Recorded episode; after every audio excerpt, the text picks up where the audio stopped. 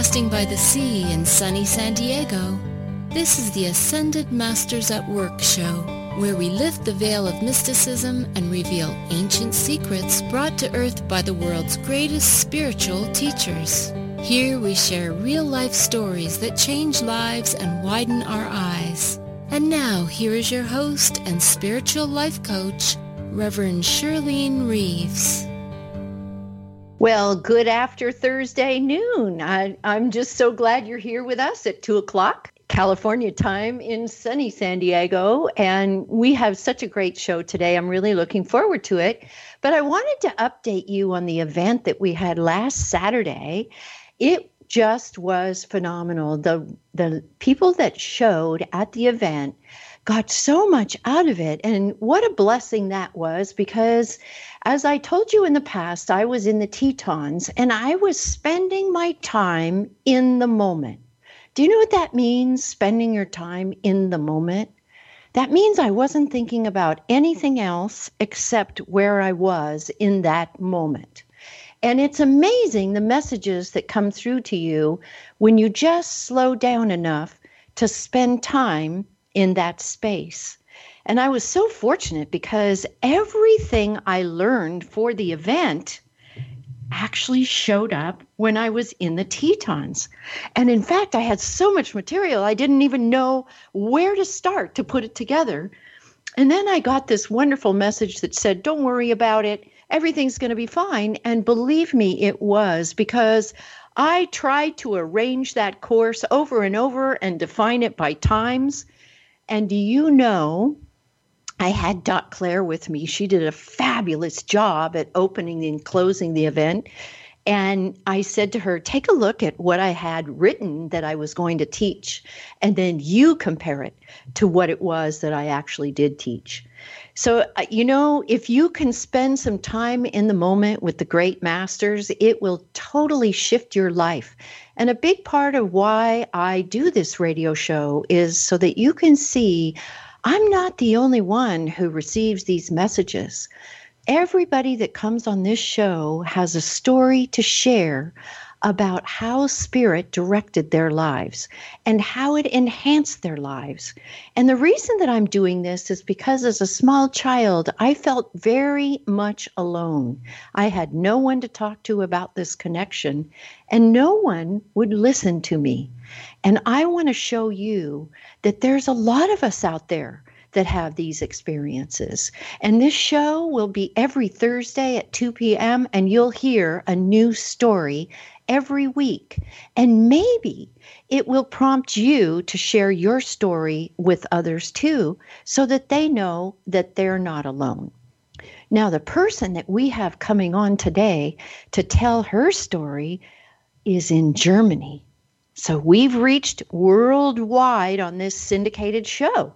And she has come to share with us about difficult divas and i have to happen to love that name difficult divas. I've known a few myself.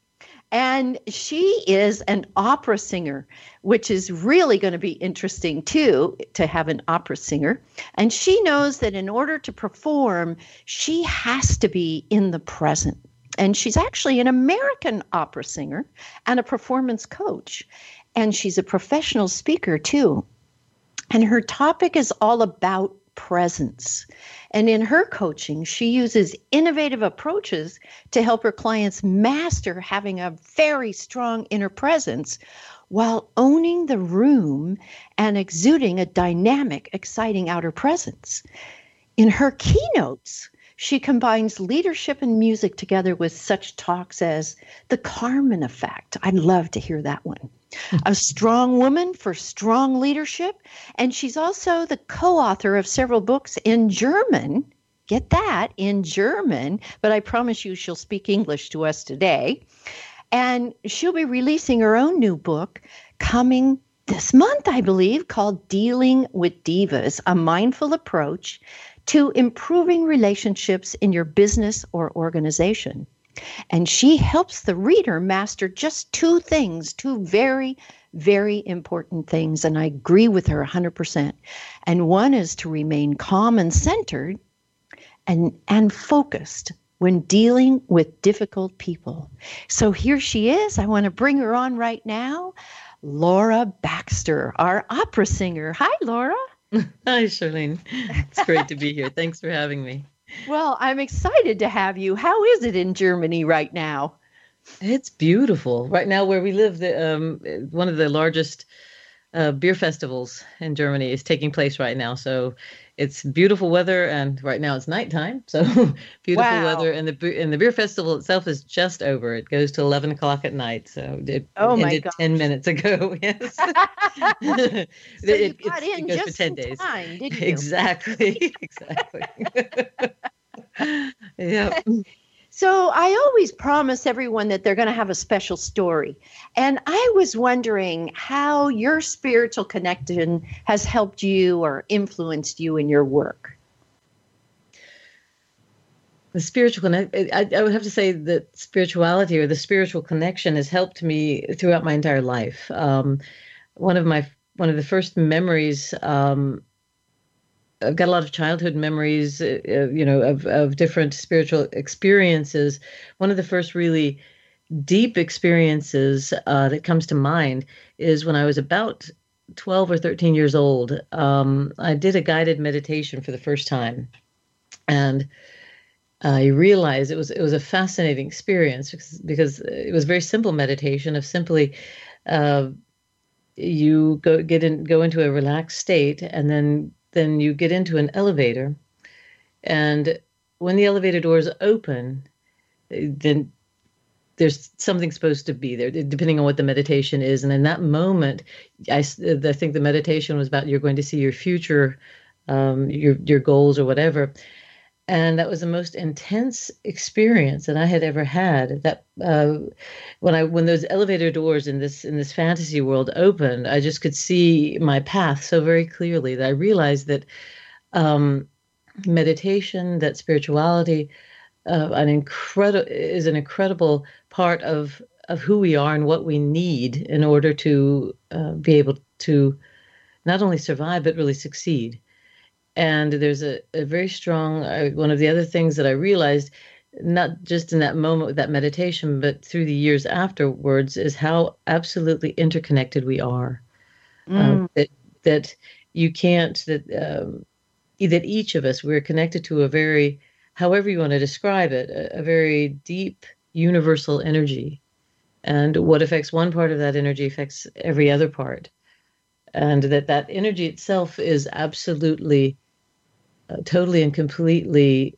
Um, all encompassing and can and and all loving that's the those those experiences have guided me and and helped me in every which way throughout throughout my singing career throughout my coaching career um, those and of course many many other experiences since then so i got to ask you so mm-hmm. when your elevators opened yeah. did you see yourself as an opera singer i saw myself as a singer um, at that point in my life, uh, but it wasn't just that. It, it, actually had to do with questions that were even more um, uh, short-term goals. Type, uh, so you know what I needed for school, what I needed, the things that were worrying me at that moment. I can't quite remember now what exactly that was, but things became questions that I had at that moment um, became so very clear.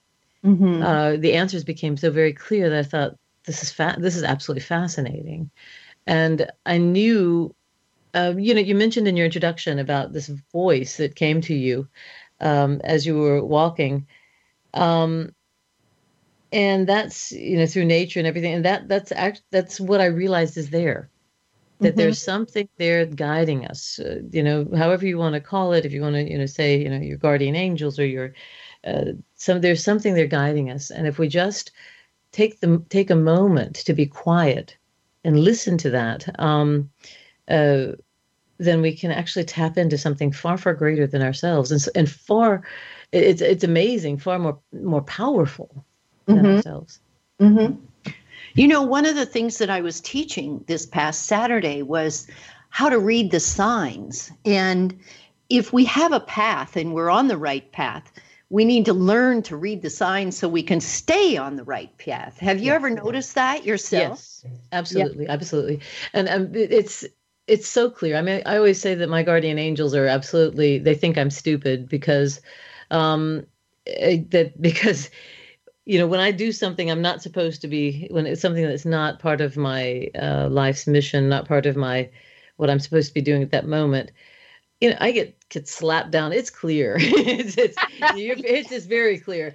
You don't need to, you know, be a mind reader. You don't really. Have, it's just so clear that this is not you're, you're not doing the thing you're supposed to do.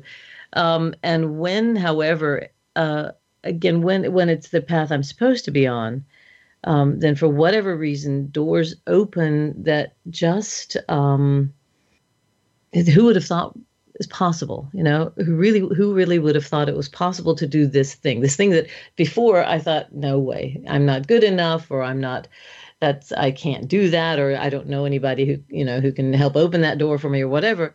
But it's part of the path that i was supposed to be on. Then all of a sudden the doors open. And that is that's just an it happens so often. It's not it's not even funny. It's it's just mm-hmm. it's amazing.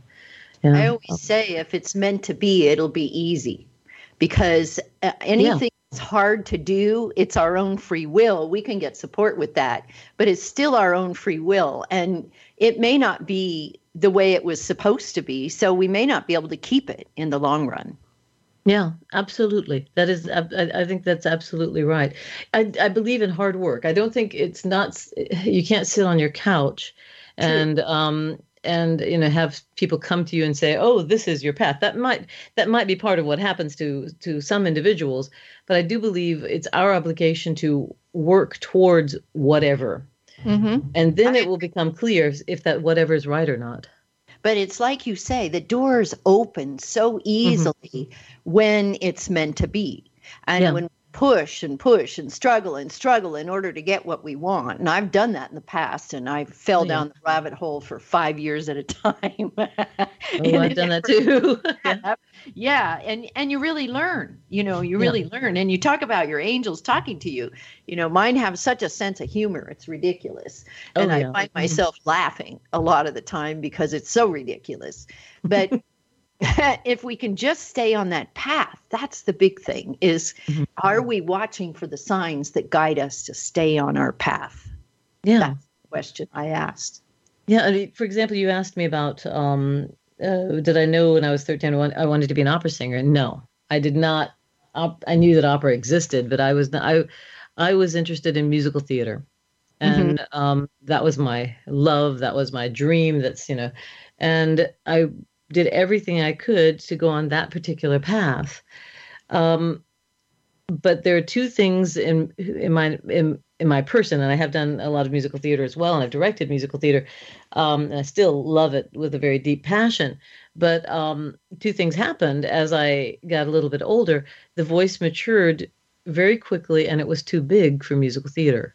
Mm. And the other is I don't have a dancer body at all. I, I danced quite a bit and, and you know through throughout even through college, but that I still did not have a dancer's body and wasn't could not be a professional dancer, and that from my, my mm. abilities. Um, so there's still a lot of musicals you can do, but um, it became clear with every step that this the path was not musical theater; it was opera, and then obviously I got to know that uh, the operatic repertoire more, and I began to love that and realize how rich and absolutely fascinating it is. And um, you know, and and that, that that's one example of just when you keep going, you have different paths, and you're going to be shown those paths. You're going to be shown, uh, okay, not exactly this, but you take a little bit of this and you add it to that. And even with my career now, um, you know, we, I've, I've sung, I, I, sang with the National Opera Company in the United States. I've sung many an opera in, in, in worldwide. I mean, Tel Aviv and Italy, at whatever. But um, at some point, especially actually the main point started when we, we found we started our family. At some point, you sort of you realize that it's not just this one career. Um, if you asked me today, would I like to be full time uh, in an opera house? I would say no. It's not. it, it's not what I. Well, because then I realized um, to a lot of different things. Uh, my my a lot of different things, including um, once once the children were there, I still continued to do auditions and everything else, and I realized that um, I was sort of sabotaging the auditions because I wanted some something else subconsciously, or I needed something else than what was happening. And this this whole sabotaging, which I didn't understand at the time, led me to uh, to to take quite a few courses in mental training, everything mm. from hypnosis to to NLP to um, uh, to Suggestopedia, all, all different types of of of of trainings where I got certified so that I could train other people as well, um, because I wanted to understand what the psychological side was. And in that path, Charlene, what happened is that's when I began to give the seminars I give. I began to meet meet people that are outside of the academic world, outside of the music world, and I found that they have needs that really uh, I could meet, and mm. I could meet with this with this combination of opera, you know, musical theater with that, but opera and um, and the mental training, mm. and wow. and that's that's that's been beautiful. Wow, that's awesome. So, if anyone would like to call in and talk to Laura and ask her a question, you know, this is a once in a lifetime opportunity to speak to an opera singer in Germany. Call in at 888 627 6008. That's 888 627 6008.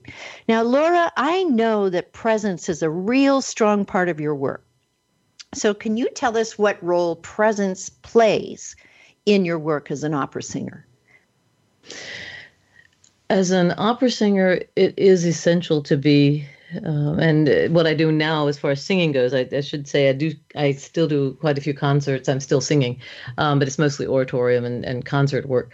Um, and the principles there are the same. When you're doing, when you're singing repertoire that's as difficult as operatic repertoire, or as difficult as um, an oratorium, it is essential that everything come together at once. In other words, that you are centered and focused, calm, so that you can breathe deeply. Um, and obviously, you've got to be mentally alert to be able to sing the repertoire that you've been training all this time. And I remember one moment I was singing the Verdi Requiem, and there was one moment uh, in in this beautiful concert, huge cathedral here here in Germany. Um, and I looked at the audience. I was singing the Lacrimosa, and I looked out at the audience and people were crying was as they were supposed to be. And um and you know, I was listening to the room and listening to the orchestra and singing and I, I thought how amazing it is. We're how how amazing it is to be really one with this entire situation. And the entire situation was not just me singing this thing or people coming to see a show. The entire situation was this moment this moment of this the acoustics created by this building with this number of whatever thousand you know uh, people in the in the in the um, audience with this orchestra. And it was it was amazing all i could think of at that moment was if i can show people how to do this when they're giving a presentation that would be absolutely magical. How to be so centered and focused and look at the situation be very fully aware fully mindful of everything going on around you, the sound that you are making. In other words, if you're giving a presentation, what you're saying, the audience, their reaction, their feedback, as well as the acoustics of the room, everything, you know, it, it, the orchestra in that case, in a presentation, in a presentation situation, you know, everything as far as your your flip chart, your your PowerPoint, everything you've got there with you on the stage. If I can show people how beautiful it is to be there in that moment, and how absolutely clear and um, magical that is, that would be wonderful. And that was where this interest kind of started uh, more than anything else with the word presence. Mm-hmm. And it, you know, it takes practice, doesn't it? Yeah. Because I've noticed when I first started, it was hard to for me in the very beginning to stay present for any length of time because my mind would start to wander. And I really practiced that recently in the Tetons to just really stay present and listen to the birds. And of course, I was listening for grizzly bears too because they were out there with their cubs. yeah, yeah, yeah. That's, yeah. yeah. It's, uh, sometimes it's kind of scary on the on the trail, and you got to carry your bear spray. So you really got to be present at that time. Mm-hmm. Yeah, the the well, presence itself has a lot of different um, aspects. One of which uh, the in my work at, uh, on presence, um, I talk about the four different aspects of presence. The first aspect aspect is the inner presence, the ability to be centered, to be able to breathe deeply, to be in your in in your um, in your center, but also in in the here and now. Then the the second part of presence is the outer presence, the ability to own the room, to emote in that you're still staying, just like in that example with the Verdi Requiem. I stayed, I was in my center, but my voice was emoting, my energy was emoting into the room. So to be able to stay in your center, the inner presence, but also to be able to own the room, to send your uh, this uh, electromagnetic field that each of us um, that each of us emotes from our our our solar plexus to send that energy into the room so that the people in the room feel your presence. That's the outer presence. Mm-hmm. And the third aspect of of presence is to know and be fully aware and fully mindful of your own goals and to prepare for those goals. And the last as- aspect of, of presence, especially in a business situation or in, in the situation of uh, what I talk about in my book or um, in the situation of giving a presentation, um, the last aspect is is to understand people, other people, to be able to connect to people themselves because we are not we're not isolated each of us in our um, uh, in our experiences. We and it's very important to connect to those around you not only spiritually but also to connect to them so that you can communicate with them mm, makes perfect sense so you have a, an outer presence an inner presence and goals to focus on at the same mm-hmm. time did yeah. i get that right yeah and then then then uh, an understanding of of human nature yeah mm-hmm. uh, yeah um yeah and as far as the uh as far as your your question about you know you have to practice yes all of those aspects you've really got to practice again take take with it take take let's take we'll just take that the situation when i was singing the verdi requiem um if i had not learned my music you know if i had not learned how you know what what notes i needed to sing at that moment or how what texts then obviously my entire focus on that evening would have been how do i get through this you know mm-hmm. there, right. it's not in that situation it is it's not possible to be in your center because every you're in your head trying to figure out where you are at all it, you know. Um, that's that's sort of the mental game of it. Then there's the physical game of the singing. So in learning you can you can know the notes and you can know the notes and you can know the words but it's got to be in the muscles especially with a difficult work like the verdi requiem. If i push too much too early then i won't be able to make it through the the the entire piece especially not uh, at the end. Um, and so you've got to be able to literally get the piece of music get that work in your muscle in a presentation situation, you really need to understand the information you're about to to you know to convey to your audience. And once that's happened, then that part of you can kind of rest. You know, the mental you, you've you've mentally and physically prepared yourself with the material. The other thing you've got to prepare beforehand is, and it's it, if is to know how to breathe deeply. So we can talk about okay, you're very prepared, you know your text, you've got everything memorized, or whatever you want to, uh, you know, for for this presentation you're going to give. Um, but if you've never experienced what a deep breath is, mm. then you're not you're not going to be able to breathe deeply during the presentation. Right. This is right. very important to to learn how to um, how to be centered and focused, how to be present, and that is that really does take uh, take practice. Because everything around you will distract you and, and bring you about uh, bring you away from being centered and focused. I agree with you 100% because i teach uh, when i teach massive visibility media and i teach people how to show up on stage or how to show up on a tv interview or even on the radio like what we're doing right now they'll say to me well i don't know what to say i don't know what to say but the reality is they do know what to say. They know who they are, they know what their expertise is. And so that makes the mental part really easy. Mm-hmm. They just have to get beyond that panic that comes up right in the beginning of thinking they don't know what to say. Because if they can get in their physical, like you said, and start breathing, mm-hmm. That makes all the difference in the world. Then they can get past that flash of fear, I call it, mm-hmm. and they can actually say what they need to say. It may not be real eloquent yet, but it will be over time because they mm-hmm. really know what they're doing. Yeah. Yeah. And, and, and what you're saying, um, I really believe. I mean, I say this about the music when I'm t- working with my students here at the university on the, their singing. But I really believe we are only vessels. And um, vessels for either either the information, for example, when if you're giving an interview, um, for the person on the other side, the other side of the interview, the vessels for them to connect to who they are, their greater self, if you will. Uh, in the case of singing, to connect to the music, to the universe, or, or whatever. But it, and it feels like you are a vessel.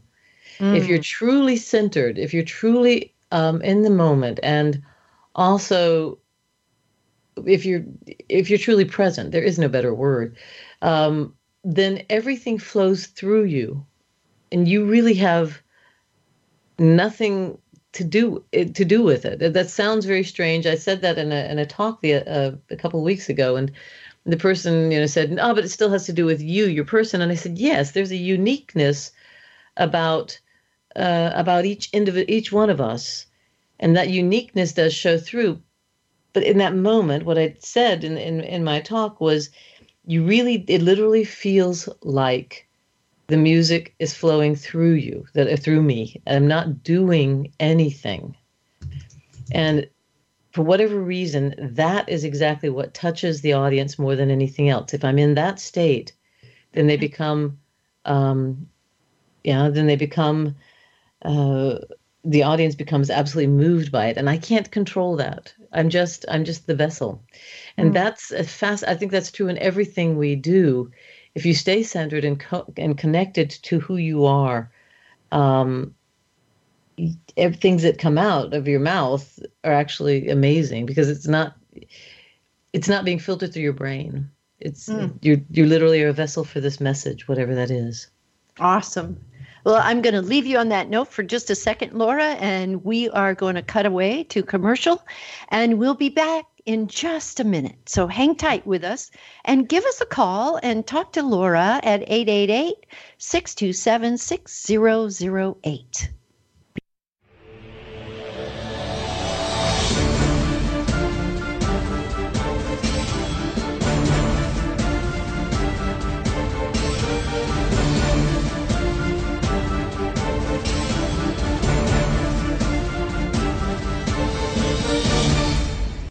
Hi, I'm Charlene Reeves with Maximize Your Wealth Now with a new tip on how to maximize your wealth. What if you could compel your clients rather than selling them so that they would work with you? Wouldn't that be so much easier? Wouldn't it be easier to have more income?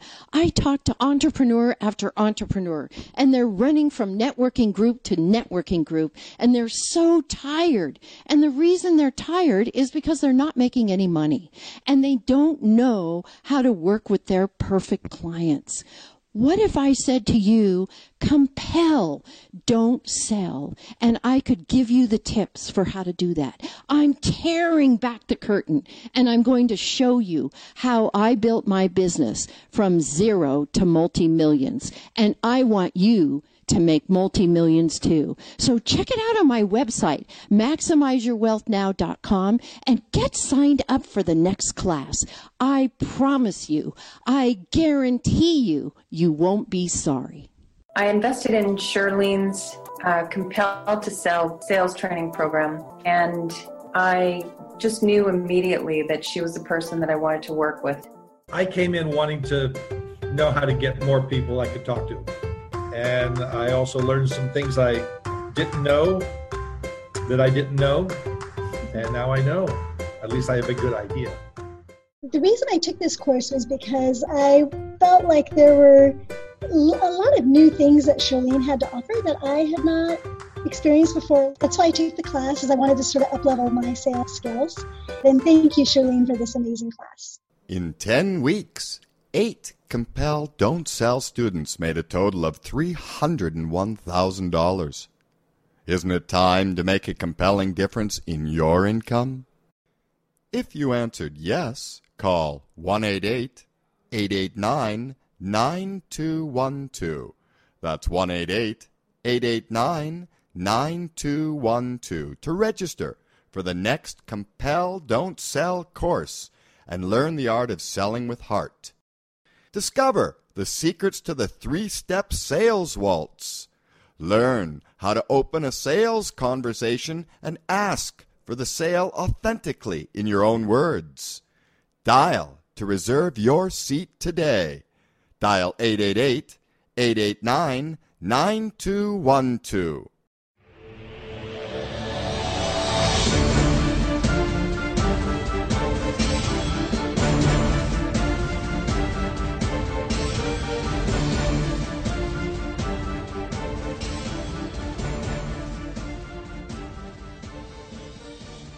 Can't take it anymore. Every time we have a meeting, he dominates the conversation. I can't stand the way he walks into the room, as if he knows what it all. What can I do? She doesn't seem to like me or anything I'm anything I do. tired of all the tensions. I just want to leave. Divas and other difficult people rob us of precious time and energy. They make us feel small and insecure. They cause conflicts, frustration, anger, and even fear. In a world where having productive relationships and effective communication means the difference between success and absolute failure, you need tools that will help you remain calm, confident, and focused on the task at hand so that you accomplish your goals, regardless of any conflict that may be going on around you.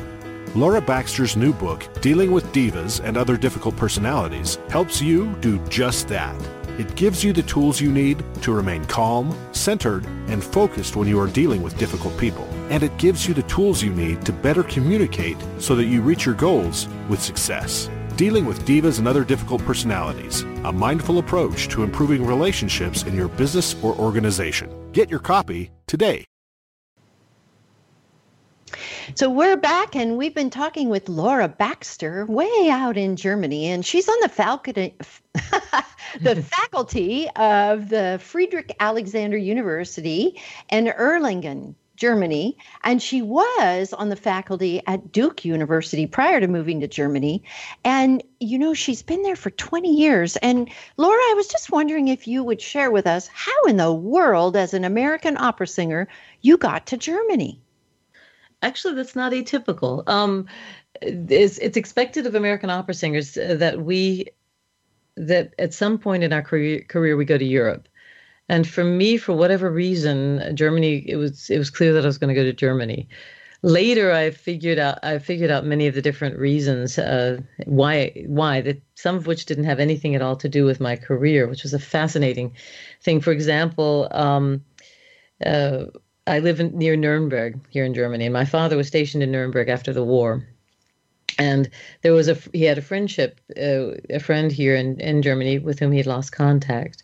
And after uh, after I we I got here, um, and especially when we got married, my parents then came to Germany for the wedding, and for my father, this is this is the spiritual connection that we don't know about. We we can't control, you know uh, for my father being able to come back over here. He hadn't been here since since World War II, and reconnect with that friend who lived about a kilometer away from where we were living at the time. Mm. Uh, it was something that absolutely gave him and his life closure. Uh, and that's something that I could not have controlled at, at all. As mm-hmm. far as the operatic world, um, like I said, uh, it, it's expected of us to come over here, and so that was very clear that I would come over here at some point. And um, once I got over here, I ended up getting married. We started our family, and and and that's why I ended up staying so long. Because usually, the usually um, most of my colleagues will come for a few years and then go back home. Although I've there are quite a few here that have stayed as long as I have. Um, yeah, so that's how we got to Germany. and um, yeah, it's, it's it's not a very it's not a very exciting story. It's, it, it has been an exciting path for me. The more shocking thing was was staying here so long, and um, it's it's that in itself has been also a beautiful a beautiful German journey. German. Sorry, German. Yeah, German. Yes, that's cute. so let me ask you: um, Are there any moments in your life or your career you've you've told us a little bit, um, either as a singer or as an author, where you felt a strong spiritual presence guiding you, or a strong spiritual pull? Yeah, yeah. Oh yeah, many times. Um, the first example that comes to mind um, is when I was still uh, very much a young singer. Um, I'd sung on, on, quite a few different stages, but uh, not had not really. I had it was just before I began singing with the National National Opera Company. I met a lady. Um, her name is Nan was Nan Burt, and Nan at the time was 92 years old. And she was a patron of the opera stage when I was uh, singing in, in a, partic- a particular production. It was a production of The Marriage of Figaro. And I had ha- been in an accident. And the director, uh, uh, I'd been in an accident, but I still, you know, I looked terrible, but I was still going through with the show. There was no problem with that. And the director, at the end of one of our rehearsals, just said, You need to go to Nan. And I'd heard about this person, but I'd never really met her. And so I said, Okay, I'll go up to Nan. And I went up to her to her house and um, it was it was a fascinating moment. Uh, she had guests. Um, I it was she had guests, so I didn't you know I didn't want to interrupt. And she said, "Sit out on the porch. I've been expecting you. Um, sit out on the on the porch, and I'll be right. I'll be there when they leave. They're about to leave." Mm. And she came out to the porch. I was sitting on on a, on the rock in a rocking chair on her porch, and she sat in the rocking chair next to me and started rocking, matching my rhythm. Mm. And she, in in doing that, she just started telling me my life story everything about me. I had just gone through a separation with my first marriage, and she started telling me about my relationship to to my husband. She started telling me about my career, everything. And you know, I just all I could say is, "How do you know this?" Um, because nobody knew what she was saying at that mm-hmm. point, except for except for me. And um, she basically that evening gave me a stack of books to go home and and read and come back come back the next day and tell her, you know, tell her about it. And that I did. I did not read all six books, but um, I did, did I did read one of them, and that was I think it's Jampolsky's um, "Love Is Letting Go of Fear." Mm-hmm. And so the next day I went back. I managed to read that book that night, and I went back to her the next day, and it was just it absolutely changed my life. Mm. Uh, the fact that the opposite to learn that the opposite of love is not hate, the mm-hmm. opposite of love is fear and as a singer, especially a young singer, when you're trying to get ahead and you're worried, and there are all these other good singers around you, and am I good enough? All these questions keep coming to your mind. Um, to understand that those fears are the things that were holding me, you know, holding me back or holding all of us back, um, and not love, uh, was was for me new, and it was it was beautiful. It was deep. It was helpful, and then we talked about different ways of of incorporating love in its depth in in my work and that happened in a couple of different different aspects uh, immediately. I mean one of the things we talked about you know is i i am christian. And and one of the things that she said is why don't you just picture jesus sitting in the front row when you sing? Mm. what does that do to your performance? And um you know does that help you become more relaxed? You're not you know you're not singing this for you for your own glory. You're singing this for something for for higher power you know? Mm-hmm. and then and one other thing that she uh, taught me that um, stayed with me until today was to use man uh, mantras but especially one one mantra in particular and that's uh, i choose love she at some point probably in the thousands of books also that she gave me she said um, you know, when you need it, all you, all you need to do is just kind of repeat to yourself over and over again. If you're in a difficult situation, I choose love. Mm-hmm. And I thought, yeah, yeah, Nan. You know, like I said, Nan was at the time I met her, she was 92. Uh, she lived to be 106, and, I thought, you know, whatever. It was, you know, good advice. I'll, I'll try. I'll think about it later. And as at one point, uh, a couple of years later, if if that long, may not have even been that long, I had a concert that was very, very, very different, difficult, where I was pretty concerned as to whether or not to be able to make it through. It was a, it was a cappella, so there was no accompaniment, and if the choir made a mistake or I as a soloist made a mistake, we were out. You know, we'd have to start over. Mm-hmm. Um, so it was a lot of pressure, and as I was waiting to go on stage for that concert, I thought about what Nan said. And all I did at that point was just kind of out loud say, I said, you know, I choose love, I choose love, I choose love, I choose love and then I started sort of saying it internally, and a calmness came over me, and it stayed with me through that entire concert. Mm. That was so beautiful, and I I can't. Uh, I can't tell you from my experience how I sang that day. I know that the conductor was thrilled, and you know, every, you know, but um, for me, that was one of the first times I felt this. What I mentioned before, this feeling of just being a vessel for something far greater than you know than me myself. So that was that was very very very powerful. Hmm. Um, you know, and that's there's in my book there's a chapter um, one a chapter I call the four most powerful states, and one of those states is the state of love. Mm-hmm. Yeah, I talk to people about uh, choosing pain or peace. Mm-hmm. Um, and it, it's such a simple question whenever they want to get into an argument or they got to be right or uh, they're trying to make a decision about what to do next, then just choose pain or peace. And mm-hmm. peace is all wrapped around love. Absolutely. Yeah, that's beautiful. That is beautiful. Okay, so we'll be right back. We're going to take another little break and we'll be back with Laura again. See you in just a second.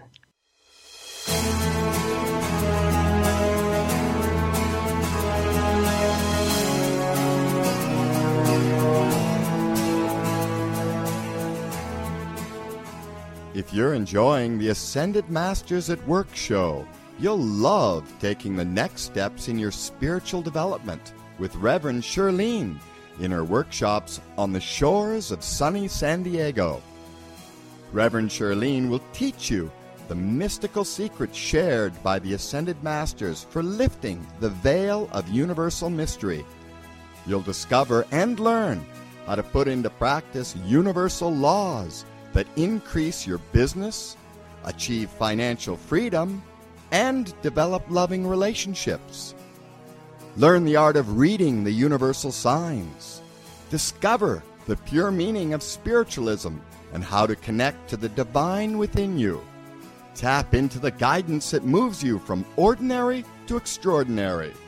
Build a powerful relationship with Spirit that serves your mission and purpose. Tap into your next steps with intuitive guidance you can trust. Each event has limited seating. If you're ready for your next steps on your spiritual path and want to make a difference in your life and the lives of those who love you, register at ascendedmastersatwork.com. That's A S C E N D E D, mastersatwork.com or dial 888 889 9212. That's 888 889 9212 to reserve your seat for this limited time offer.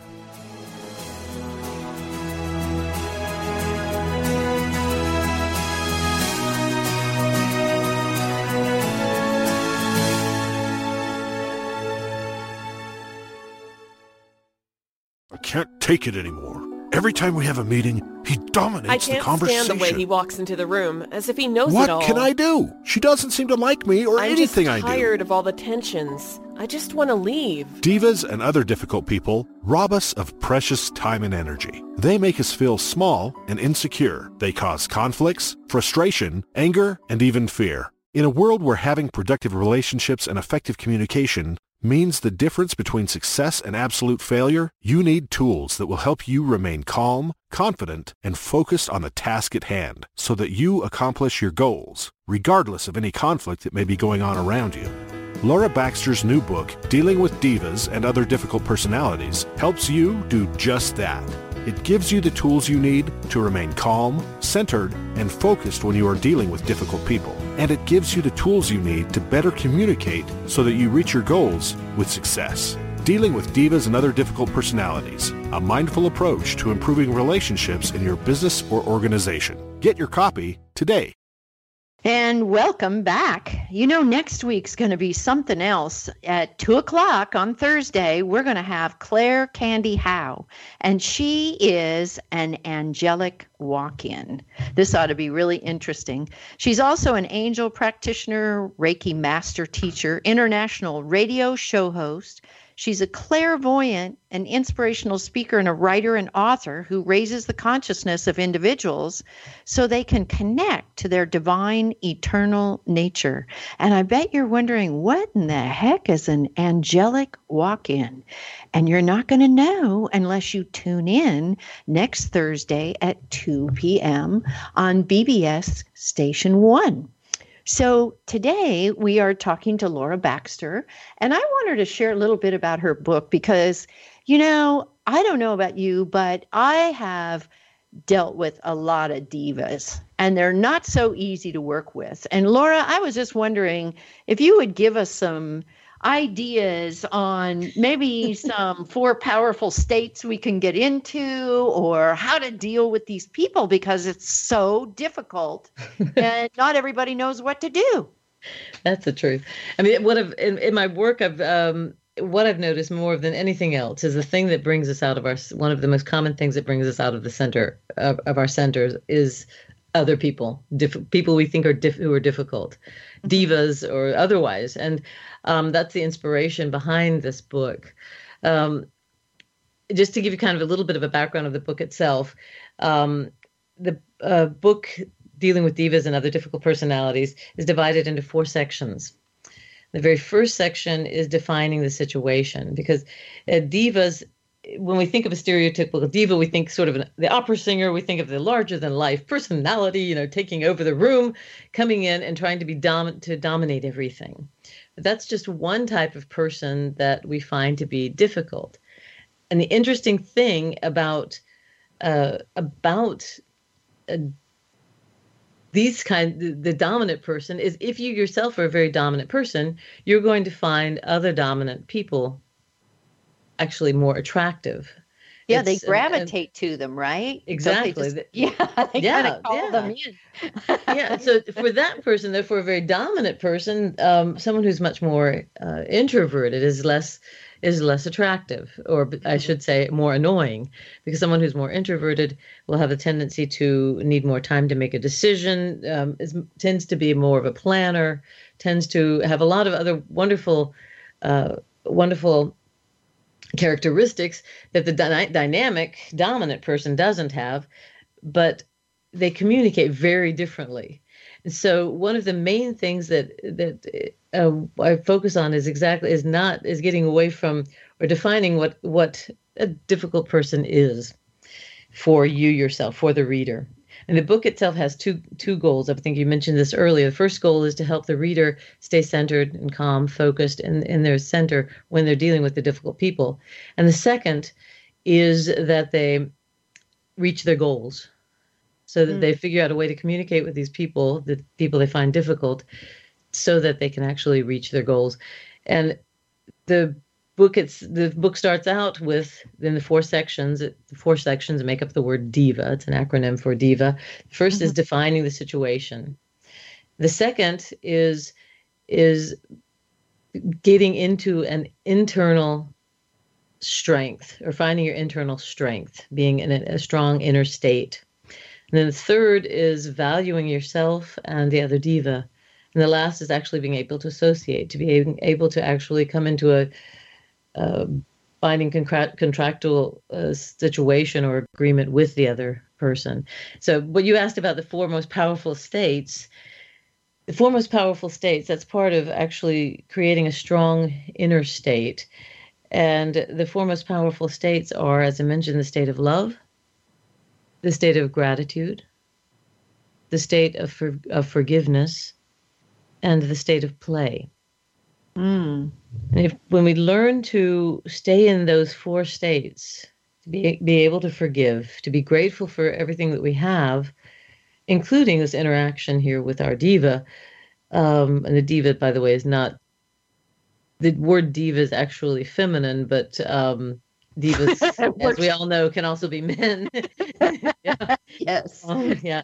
Um, to stay, uh, um, so to, to be grateful for the situation and even this interaction with our diva, um, to to be able to to te- to I think what have I said thus far? Forgiveness, uh, to be able to forgive for the past as well, um, and to, to want to literally play, to be in a state of play, so to play with that person is incredibly deep. And what I mean with play is full of respect, full of awareness, want to come into a playful situation with that person.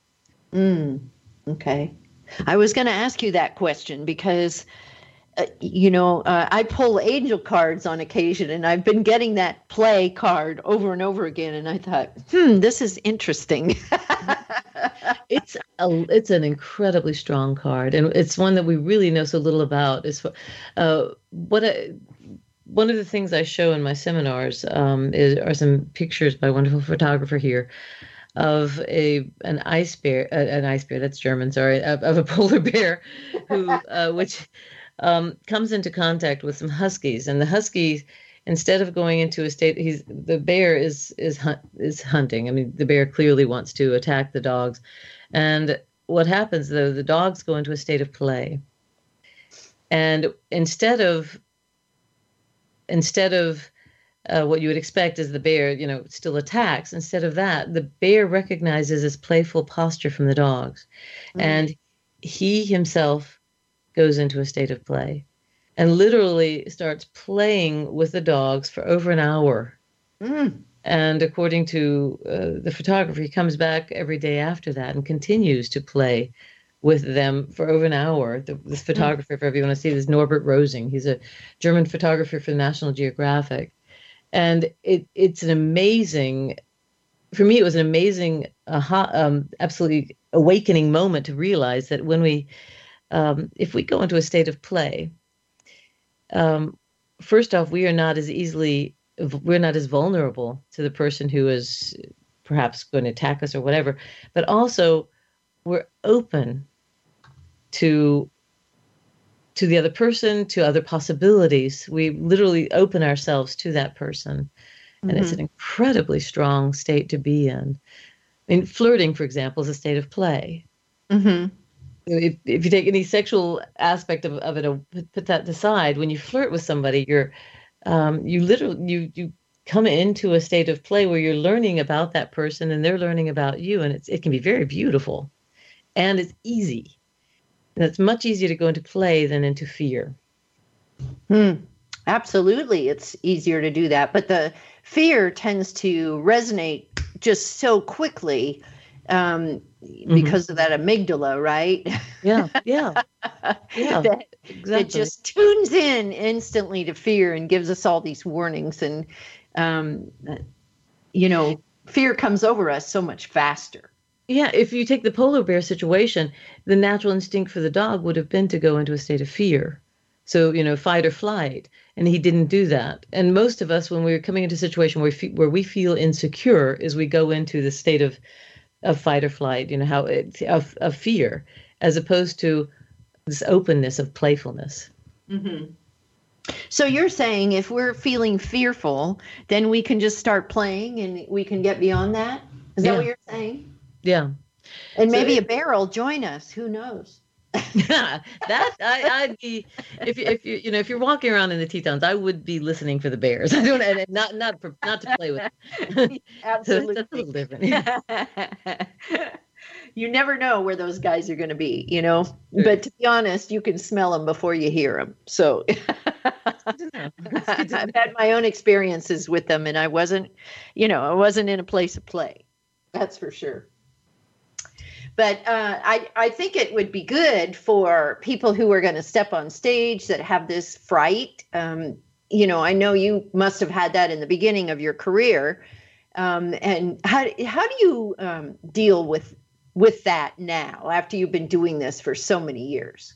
Actually, I do just what we've been talking about. Uh, one of the first things I do is I, I say to myself, I really want to play with these this these the people in this audience. I would love you know go, would love to go to in a state of uh, go into a state of play with them, have fun. Yeah, mm-hmm. and um, as I mentioned, the man the the mantra, uh, I choose love. I, I it's very important um, to connect to that sense of love in in yourself, and also to um, to connect to send that sense of love into the room. And that helps calm calm as well. And the other I mean, there's, there's so many things as far as uh, stage fright. One of the other things that's super important for for your listeners is focus. People mm-hmm. who have stage fright are being are focusing on themselves.